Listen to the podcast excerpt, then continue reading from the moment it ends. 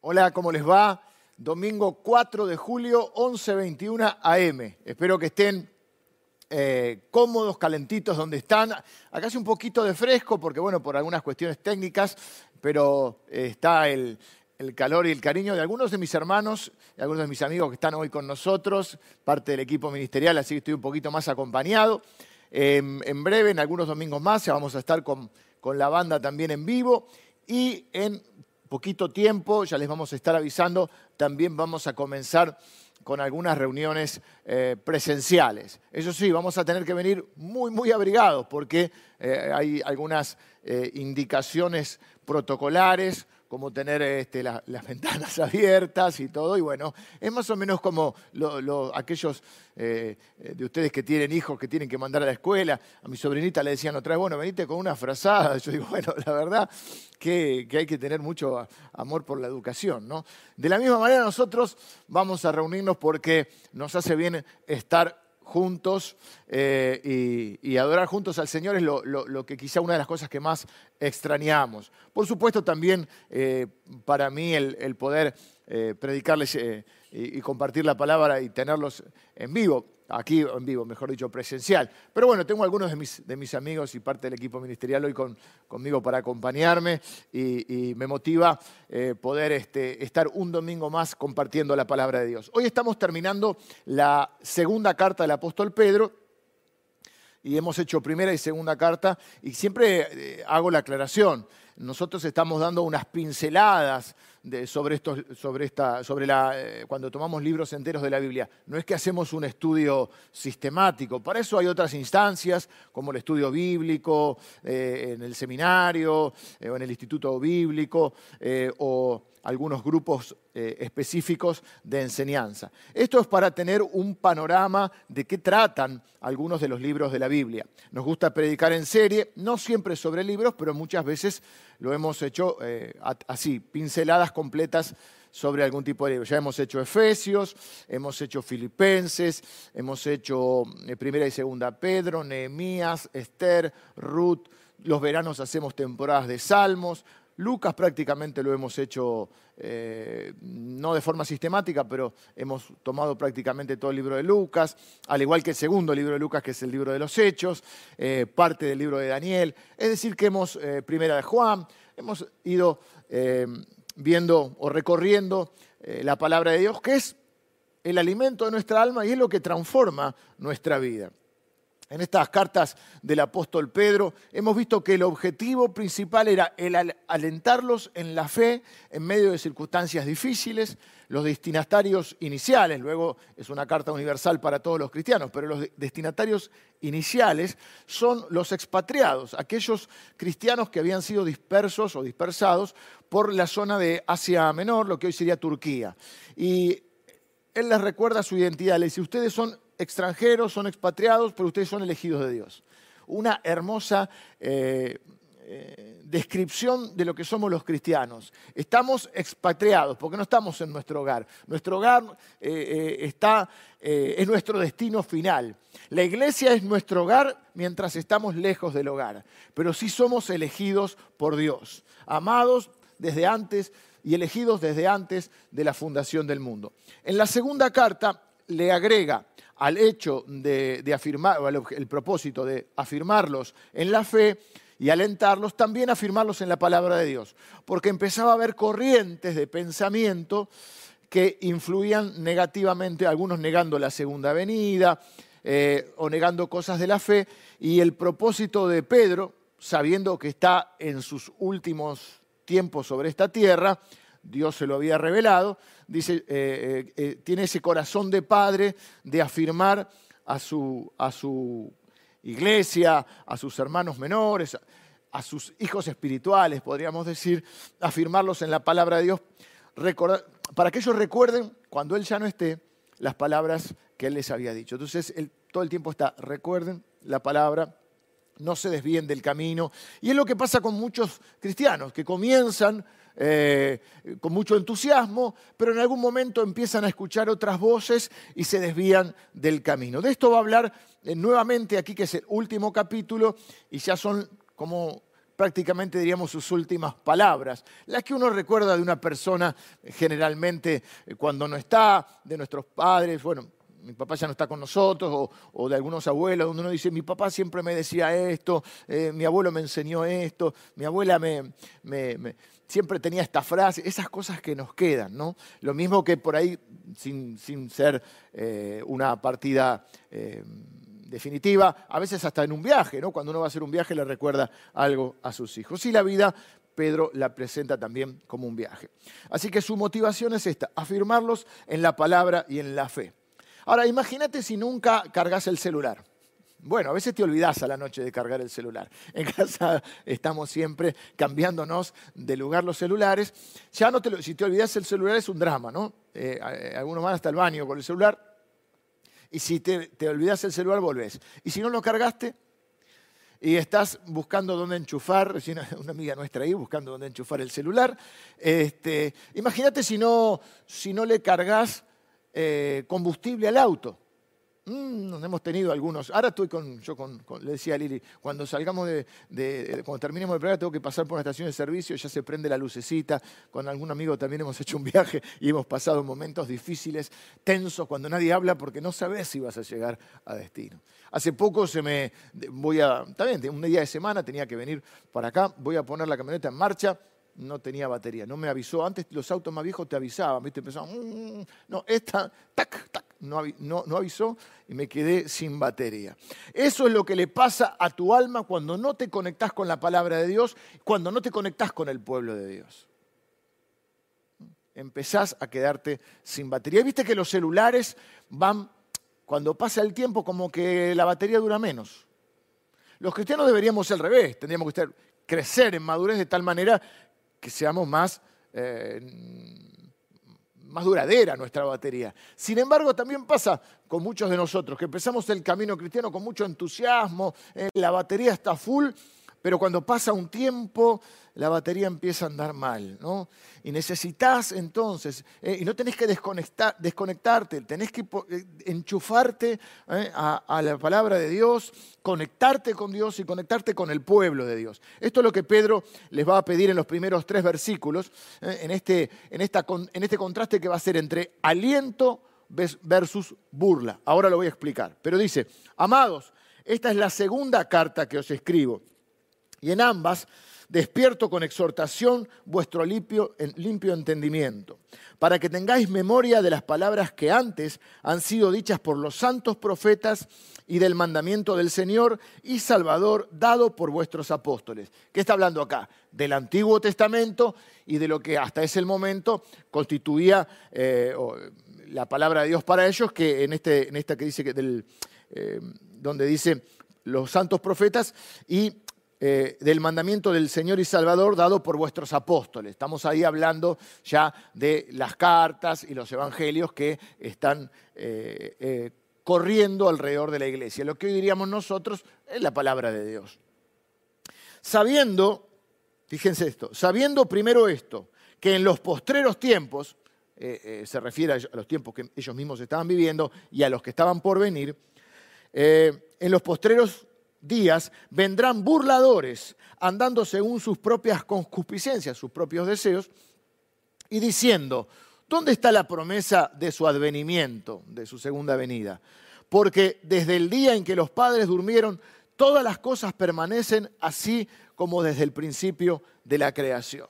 Acá eh, la motivación de Pedro es afirmarlos en la fe y alertarlos les dije sobre los falsos profetas, las falsas corrientes de pensamiento, y acá habla de los burladores. Después vamos a ver los argumentos de los burladores. Pero básicamente está diciendo, ustedes tienen que mantenerse conectados a, Dios, conectados al pueblo de Dios, conectados a la palabra de Dios. No se les olvide la palabra de Dios, porque va a haber burladores que empiecen a relativizar la palabra de Dios. Quizá muchos de nosotros conocemos burladores. No estoy diciendo que todos sean con mala intención, pero sucede. Decís que sos cristiano y algunos ya por ahí eh, se burlan. Decís que seguís a Jesús y algunos ya, eh, viste, ya en cualquier ámbito, ahí viene el pastor, ahí viene la pastora, eh, simplemente porque decís que sos cristiano. Decís que lees la Biblia, estás con la Biblia, un libro antiguo. La Biblia no es vieja, es eterna.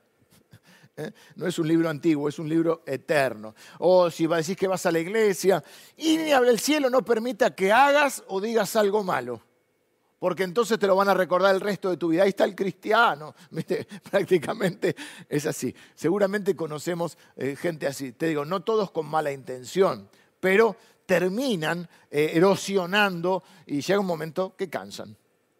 Cansan. Viste que hay gente que todo el tiempo también piensa que tiene que hacer chistes y ser humorista y hay un momento que cansa. Hay un tiempo para todo, ¿no? Dice la Biblia. Esta gente de alguna manera viene a apagar la llama de tu fe, como tirarle un balde de agua y vos lo que necesitas es avivar el fuego del Señor, el fuego de su palabra, el fuego del Evangelio. Necesitamos alentarnos unos a otros. Por eso nos conectamos todos a la misma hora, por eso nos gusta reunirnos. Miren, la gente necesita cargar energía. Por eso cuando, eh, bueno, por supuesto, habrá siempre, cuando uno dice generalidades, va a haber gente que va a decir, no, pero a mí me gusta, yo voy a decir ahora, bueno, por ejemplo, si hay grupos de running, si a mí me gusta correr solo, bueno, está bien, la excepción. La regla cuál es, que toda la gente, vas, vas a las plazas y ves que hay grupos ahora de los que hacen salsa, de, salsa no de tomate, sino de, salsa, de merengue. Hay otros que hacen este, mm, eh, un tipo de gimnasia, otros que hacen running, necesitan estar en grupo necesitan alentarse unos a otros. Cuando vas a correr alguna, alguna maratón o algo, ves que cada uno pone sus gazebos, sus remeritas.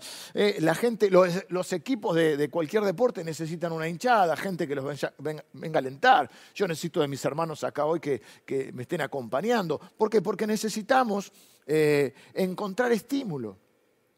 Todos necesitamos. Yo decía el otro día, no es que vos llegue una idea, a una edad que si yo, a mí ya no me influye nadie. No, eso es mentira. A todos, todos somos eh, pasibles de ser influidos y todos podemos ser influencia. La pregunta es quién te va, quién, quiénes son tus influencias.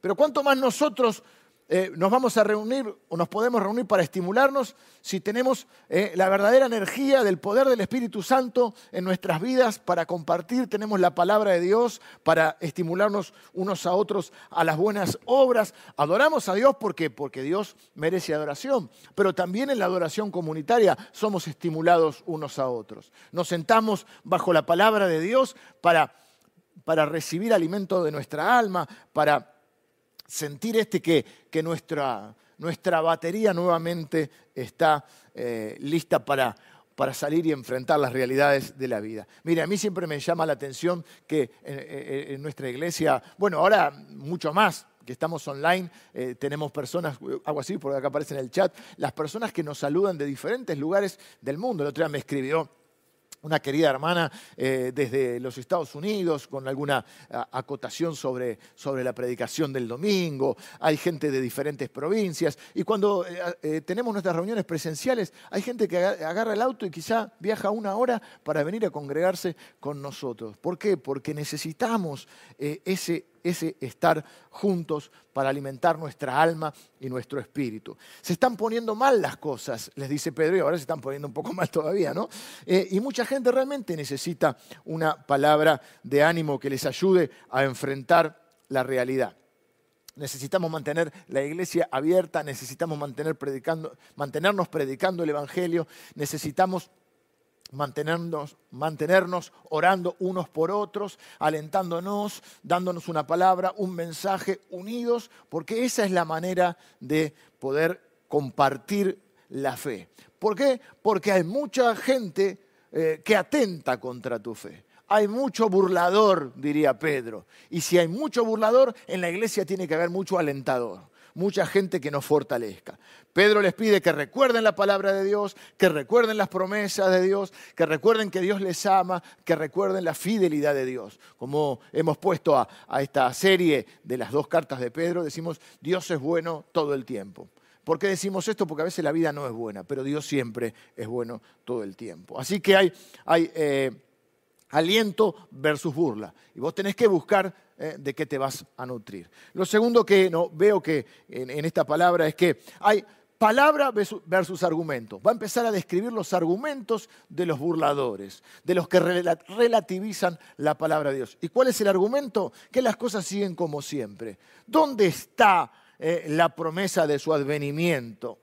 Porque desde el día que los padres durmieron, que los padres durmieron, dice, eh, es el argumento de los burladores, todas las cosas permanecen así como desde el principio de la creación.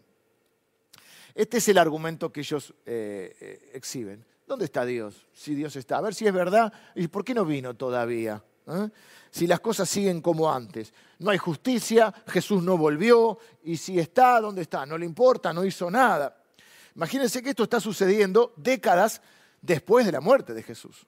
Y no nos olvidemos que ah, una gran parte de los cristianos al principio, como nadie sabe ni el día ni la hora, pensaban que Jesucristo volvía muy pronto. Era el pensamiento incluso del apóstol Pablo. Eh, entonces esto está pasando décadas, pero ahora pasan dos mil años. Y mucha gente también se pregunta, ¿dónde está Dios? ¿Y por qué no hay justicia? Y si prometió que iba a volver, ¿por qué aún no ha vuelto? Entonces Pedro quiere que ellos eh, estén plenamente confiados en la palabra de Dios, en la autoridad y en el poder de la palabra de Dios. Entonces les dice, eh, estos ignoran voluntariamente, en este caso era gente que, que ignoraba voluntariamente, que en el tiempo antiguo fueron hechos por la palabra de Dios los cielos y también la tierra, que proviene del agua y por el agua subsiste. Por lo cual el mundo de entonces pereció anegado en agua. Pero los cielos y la tierra que existen ahora están reservados por la misma palabra, guardados para el fuego en el día del juicio y de la perdición de los hombres impíos. Lo voy a explicar porque esto está medio, medio confuso. ¿Qué es lo que está diciendo? Que cuando Dios suelta su palabra, no hay nadie que pueda impedir el cumplimiento de su palabra. Lo que Pedro está afirmándolos es en el poder y la autoridad de la palabra. Dice, estos ignoran la palabra. Ignoran que este mundo fue creado por la palabra. Si vamos, por ejemplo, a Hebreos capítulo 11, versículo 3, dice que el universo fue creado por la palabra de Dios. ¿Eh? Y que lo creado, lo que se ve, fue creado de lo que, de lo que no se ve. Es decir, no había nada antes que Dios no necesita nada, que Dios es, es totalmente independiente y autosuficiente.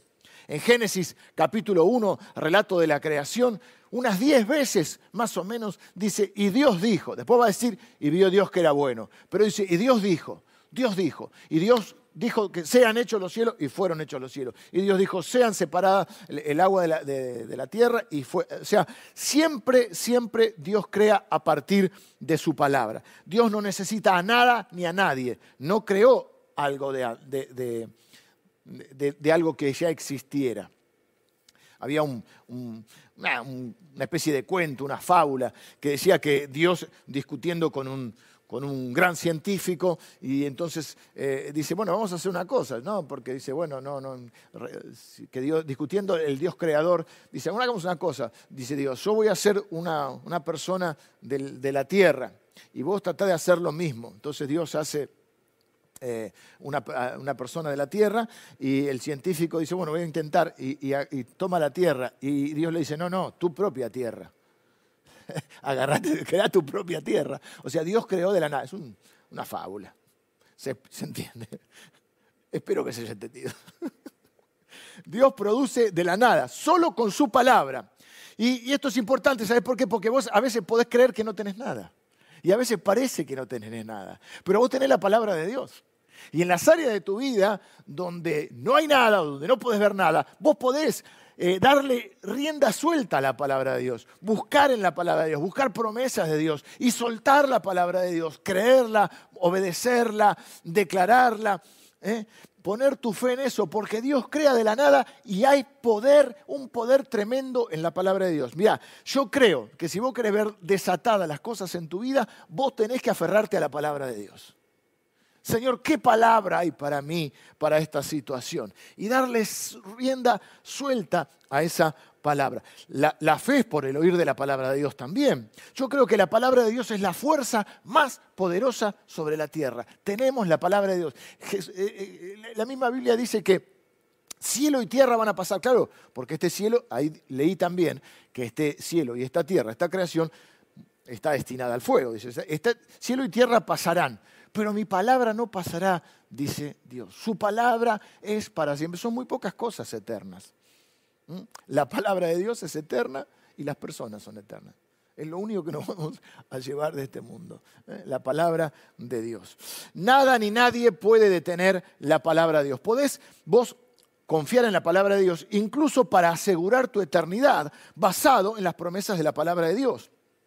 Porque está diciendo, este mundo no funciona y va a llegar a su fin. Y Dios, dice el versículo 13, va a crear un mundo, un cielo y una tierra nueva. Creo que muchos de nosotros estamos de acuerdo que este mundo no funciona. Está claro, ¿no? Que este mundo no funciona y que Dios va a traer un mundo nuevo y, un, un cielo y una tierra nueva. Habla de una nueva ciudad, una nueva Jerusalén. Y lo que me dice la Biblia es que este mismo Dios que creó este cielo y esta tierra por su palabra, va a preparar un mundo nuevo y en ese mundo hay lugar para nosotros. Y va a aclarar este tercer punto. Entonces dijimos, aliento versus burla, palabra versus argumentos. Vamos con la tercera, eh, eh, digamos, dualidad, que es paciencia versus, versus lentitud. Porque acá voy a decir el versículo 8, que estaban, ¿cuál era el argumento? Dios ¿por qué no viene? Mm, Jesús iba a volver, ¿por qué no vuelve? Entonces Pedro va a decir, Dios no es lento, Dios es paciente. Dice, eh, versículo 8, mas, oh amados, no ignoréis esto, que para el, con el Señor un día es como mil años y mil años como un día. Eh, eh, exactamente lo que nos pasa al revés a nosotros. Dios pasan como mil años y Dios dice, es como un día. Nosotros estamos esperando un día y decimos, como hace como mil años que estoy esperando esto. El Señor no retarda su promesa, según algunos lo tienen por tardanza, sino que es paciente para con nosotros, no queriendo que ninguno perezca, sino que todos eh, procedan al arrepentimiento. Pero el día del Señor vendrá como ladrón en la noche en el cual los cielos pasarán con gran estruendo y los elementos ardiendo serán deshechos y la tierra y las obras que en ella hay serán quemadas. Está hablando de ese día eh, final del regreso. Eh, la pregunta entonces es, ¿por qué Jesús no vuelve todavía? ¿Es lento Dios?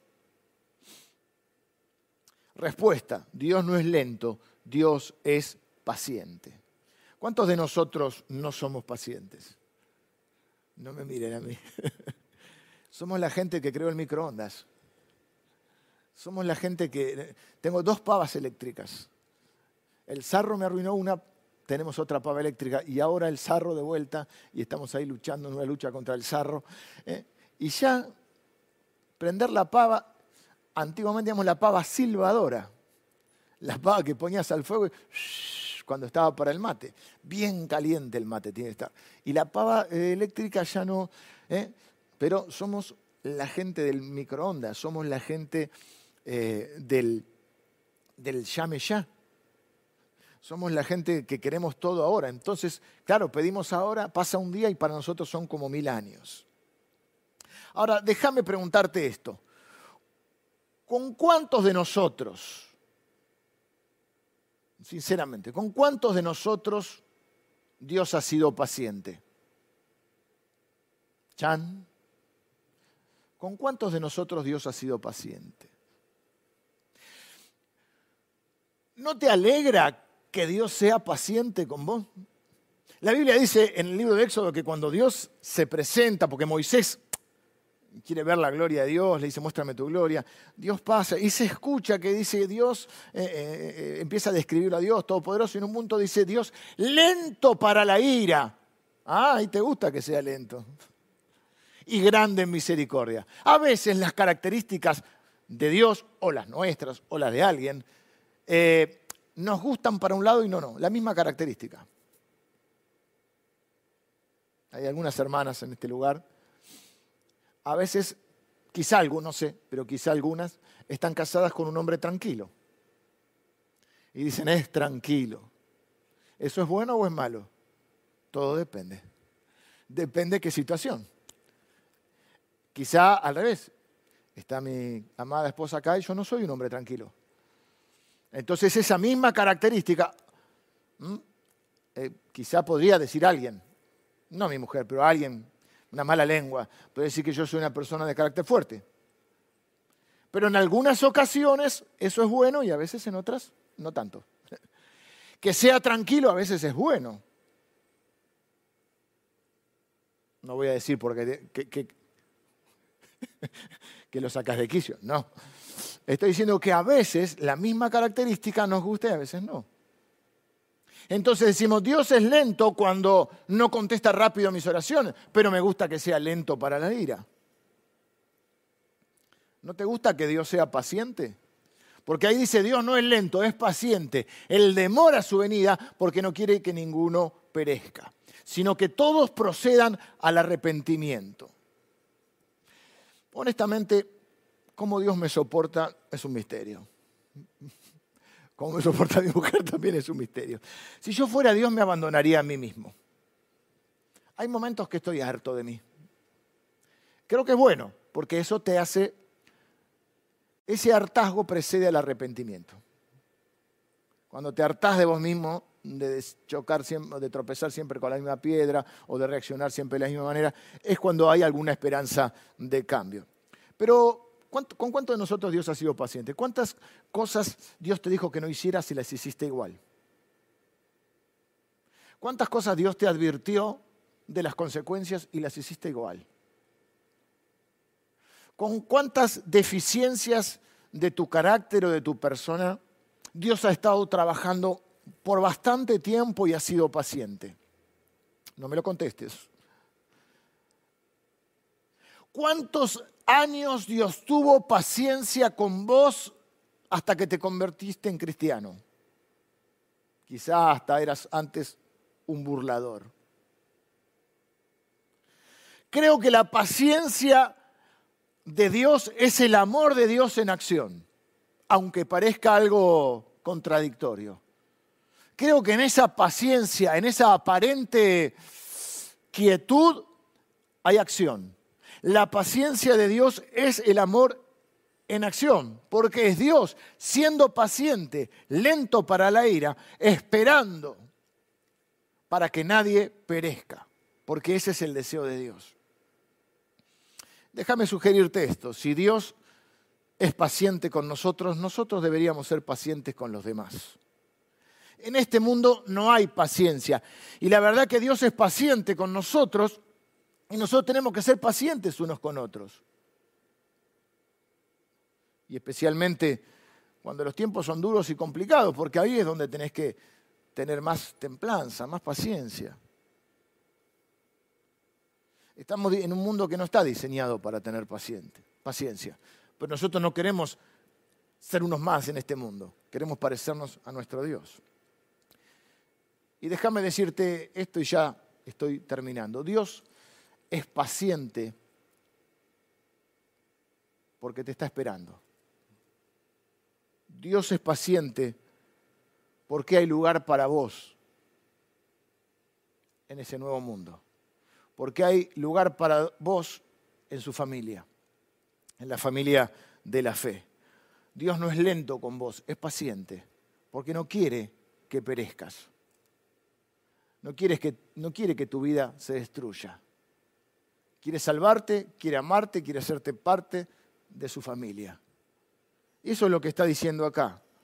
Pero habla del arrepentimiento. Y sabes, literalmente, dice que todos procedan al arrepentimiento. ¿Sabes qué es literalmente el, arrepentimiento? Es eh, darse vuelta. ¿Mm? Darse vuelta. Metanoia es la palabra. Y, y ¿sabes qué es darse vuelta? Es porque le estás dando la espalda a Dios. Y cuando le das la espalda a Dios, vas a un destino de muerte, a un destino de destrucción. En tu vida y en las áreas de tu vida donde le des la espalda a Dios, vas hacia la destrucción. Y Dios es paciente con vos porque te está esperando. Él quiere que te vuelvas hacia Él, que te vuelvas a Él y le creas. Y creerle es creerle a su palabra, a lo que Él dice. Porque ahí está la, credibilidad, en creer lo que alguien te dice. Y que creas que su palabra es verdad. Y que hay poder en su palabra. Y que no hay nada que pueda impedir el cumplimiento de su palabra cuando Dios suelta una palabra. Y que eso es lo que cambia las realidades de nuestra vida. Y creo que la razón por la que quizás estés conectado hoy, la razón por la que seguís vivo, la razón por la que todas las circunstancias en tu vida han trabajado hasta este momento es para que te vuelvas a Dios. Porque Él es paciente con vos. Porque podés hacer, si nunca lo hiciste, la decisión más importante de tu vida, que es volverte a Él. Y porque por ahí empezaste también a caminar con Dios, pero en algún momento sin querer, en esto que, que también nos habló Pedro durante estos domingos pasados, te fuiste desviando un poco del camino y le diste la espalda a Dios. Pero Dios es paciente. En lo único que es lento es que es lento para la ira. Y esa, esa parte nos gusta. Y yo sé que por ahí tenés muchos problemas, pero tenés un problema inicial que si no, resuelve, es el problema eh, crucial de la vida. Tenés el problema del pecado que te lleva al problema de la muerte. Y Jesús vino para resolver el problema del pecado y de la muerte. Y una vez que resuelva el problema del pecado y de la muerte en tu vida, te va a ayudar a lidiar con todos los problemas, con el resto de los problemas de tu vida. Porque no estamos negando que en esta vida hay problemas. Estamos diciendo hay una escala de problemas. Y el problema más grande es el pecado, porque el pecado te lleva a otro problema más grande, que es la muerte y dice que Dios es paciente y retarda su venida porque no quiere que nadie se muera. Definitivamente, ¿no? La muerte para los cristianos, por eso la vemos diferente, por eso para nosotros es un paso hacia la eternidad. Por eso dice el apóstol eh, Pablo, ¿dónde está muerte tu aguijón? ¿Dónde sepulcro tu victoria? Sorbida es la muerte en victoria, es decir, ya la muerte no puede hacernos un daño definitivo. Si estás frustrado y enojado con el mal y el pecado del mundo, tenés que asegurarte de que no estés pasando por alto tu pecado y el mal que uno puede estar haciendo. Porque mientras miramos las cosas que los demás hacen mal, tenemos que asegurarnos de arrepentirnos de las que nosotros hacemos mal. Dios nos miró a nosotros con gran compasión. El Padre envió a su único Hijo, dice la Biblia, que de tal manera nos amó Dios, que envió a su único Hijo, para que todo aquel que en Él crea no se pierda, no perezca, sino que tenga vida eterna. Dice la Biblia que nosotros le amamos a Él porque Él nos amó primero.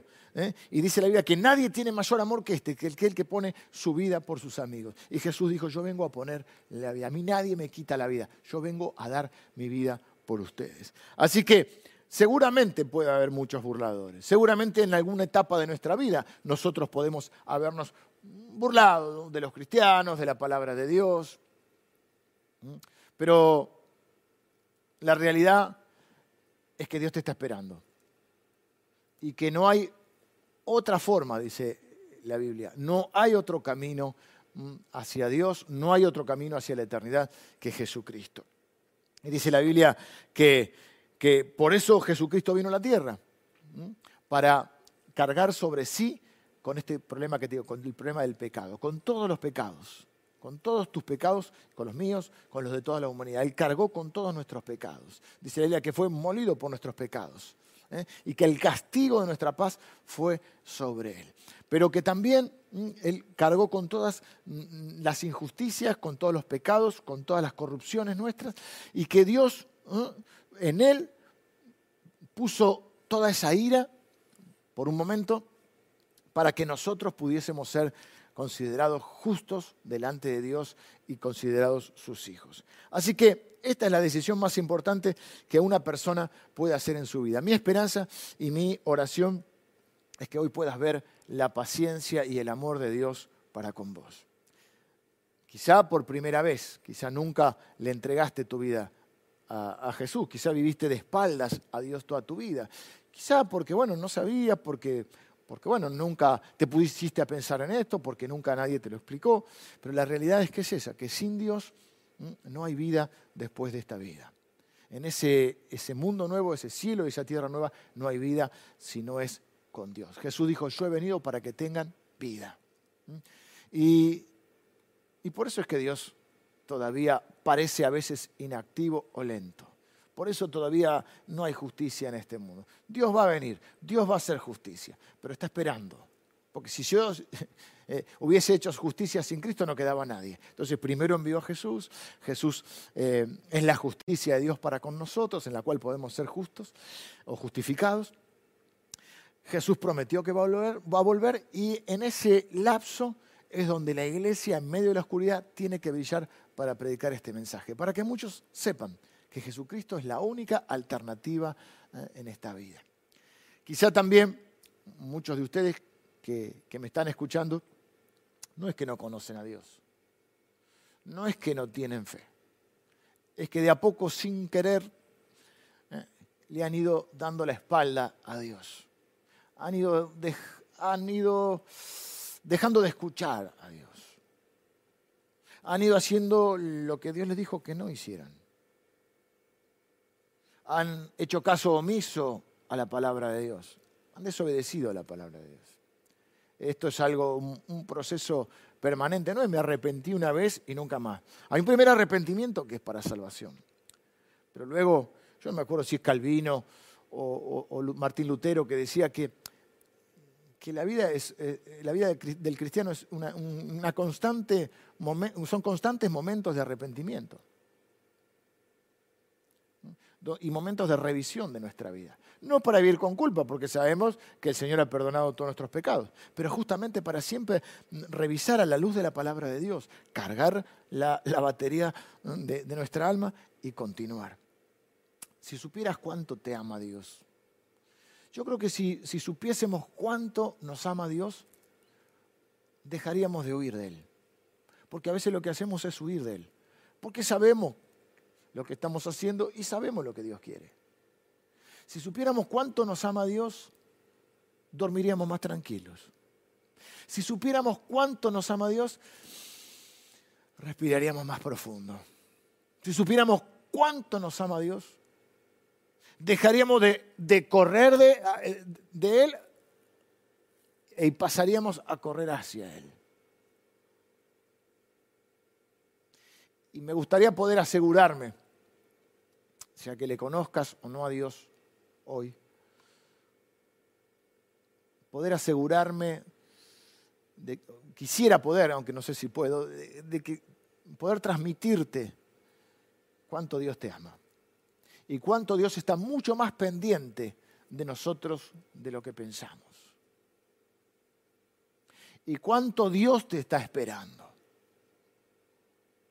Porque no es lento, es paciente. Así que quiero terminar con una oración.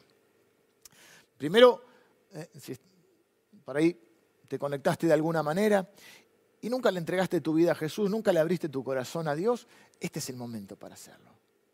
Creo que es la razón por la que estás conectado, es la razón, nosotros creemos que, detrás de todo está Dios, ¿eh? es Dios que no solo te está esperando, sino te está buscando. Así que creo que puedo hoy acompañarte en una oración. Y que vos digas, Señor, yo te abro mi corazón yo me quiero arrepentir hoy. Eh, yo no quiero darte más la espalda.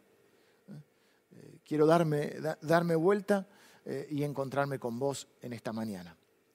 te pido perdón por mis pecados. Te doy gracias por la paciencia que me has tenido. Y pongo mi fe en Jesucristo. Y lo reconozco como Señor y como Salvador. Y te entrego mi corazón. Necesito una vida nueva. Necesito empezar de nuevo necesito que hoy sea un, día bisagra en mi vida. Y, necesito tu palabra, y necesito tu amor, y necesito que me recibas como un hijo. Y eso es lo que va, lo que va a hacer Dios, porque eso es lo que ha prometido eh, en su palabra. Y si, y, si, y si estás en esa circunstancia y estás orando así, yo ahora quiero bendecirte con una oración. Señor, yo bendigo a cada persona que está orando así, que hoy está abriendo su corazón, que estaba viviendo de espaldas, Señor, y ahora eh, está buscándote en esta mañana. Señor, yo sé que vos lo buscaste primero, así que yo quiero bendecirlo. Eh, quiero bendecirlo con salvación, quiero bendecirlo con el regalo de la vida eterna, quiero bendecirlo con el Espíritu Santo en su vida conforme a tu palabra. Señor, como sea, tu palabra nunca vuelve vacía y ese, el poder la fuerza más poderosa en este mundo. Por eso te pido que esta palabra sea implantada en sus corazones y que dé fruto que dé fruto, Señor. Oro en el nombre de Jesús. Amén. Y ahora quiero también orar con, mis hermanos acá en este lugar y con ustedes que, nos siguen domingo a domingo. Y quiero que, que piensen en esto. Quizá nosotros vemos la muerte de una manera diferente. No es que no queramos vivir, pero sabemos que el vivir es Cristo, el morir es ganancia. Pero a veces también nos desesperamos porque hay cosas en nuestra vida que nos salen. Y quizá no nos atrevemos a decir, Dios es lento, pero estamos ansiosos. La Biblia dice que Dios lo hizo hermoso en su tiempo y a veces los tiempos de Dios evidentemente son distintos. Si un día es como mil años, imagínate. A veces uno lee esas cosas y se quiere matar porque necesita, quiere una respuesta hoy. Entonces en esos momentos que vos puedas eh, recordarte estas palabras. Dios no es lento, Dios es paciente y Dios quiere hacer las cosas en su momento, porque es el mejor momento, aunque no parezca así o no me parezca así a mí. Y también que pienses en la paciencia que Dios tuvo con vos, la paciencia que, que nos tuvo el Señor, cuando hicimos lo que Dios no quería que hiciéramos, cuando nos advirtió, cuando trabajó años en algunas debilidades nuestras, cuando nos, nos esperó hasta que le conociésemos. Así que que confíes en esa, en esa sabiduría paciente de Dios. Y, que busques en su palabra y que te aferres en, en, su palabra. Yo decía el otro día, entre la promesa y el cumplimiento de una promesa, ¿qué hay? Tiempo. Y para eso nos da la fe. Para eso nos da la fe. Porque la fe es la certeza de lo que se espera. Si fuera inmediato, no necesitaría fe. La fe es para transitar ese tiempo entre la promesa y el cumplimiento de la promesa. Eh, y nosotros también, si nos recordamos cuánto nos ama el Señor, seguramente vamos a dormir mejor, seguramente vamos a estar un poco más tranquilos. No sé si te pasa que uno está preocupado duerme menos, ¿viste? Eh, y seguramente también eh, seríamos un poco un poco más felices. Vamos a orar juntos también y a darle gracias a Dios por esta paciencia. Señor, yo quiero empezar reconociendo y confesando lo paciente que has sido conmigo. La paciencia que me has tenido, Señor, y te doy gracias por esa paciencia. Gracias por haberme esperado en tantas cosas, Señor, y por haber eh, ido trabajando en mí como un artesano eh, en diferentes aspectos de mi vida, de mi carácter, y lo seguís haciendo, Señor.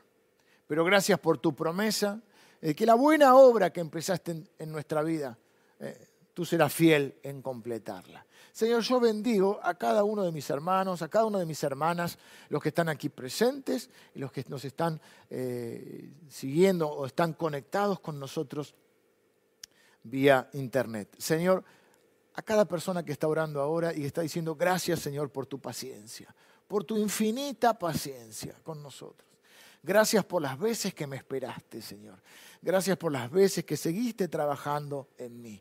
Gracias por estar haciendo esa obra en mi vida, de la cual, Señor, estoy confiado en tu palabra, que serás fiel en completarla hasta la venida del Señor o hasta que nosotros vayamos, Señor, a estar contigo. Bendigo a cada persona, Señor. Danos a nosotros paciencia para con los demás.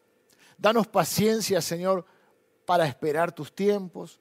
Danos paciencia y fe para seguir adelante cuando a veces parece que no tenemos nada. Pero, Señor, tenemos tu palabra. Y tu palabra es verdad y tu palabra es la fuerza más poderosa en este mundo. Y nos aferramos a tu palabra con la fe que has puesto en nuestro corazón, para seguir creyendo. A veces esperanza contra esperanza. Pero Señor, tu palabra nunca vuelve vacía y va a hacer exactamente aquello para lo cual la enviaste. Señor, que cada uno de mis hermanos hoy se aferre a tu palabra y recuerde, Señor, tus promesas, recuerde cuánto les amas y recuerden tu fidelidad, Señor. Oramos en el nombre de Jesús. Amén. Bueno, que el Señor les bendiga y que tengan una linda semana.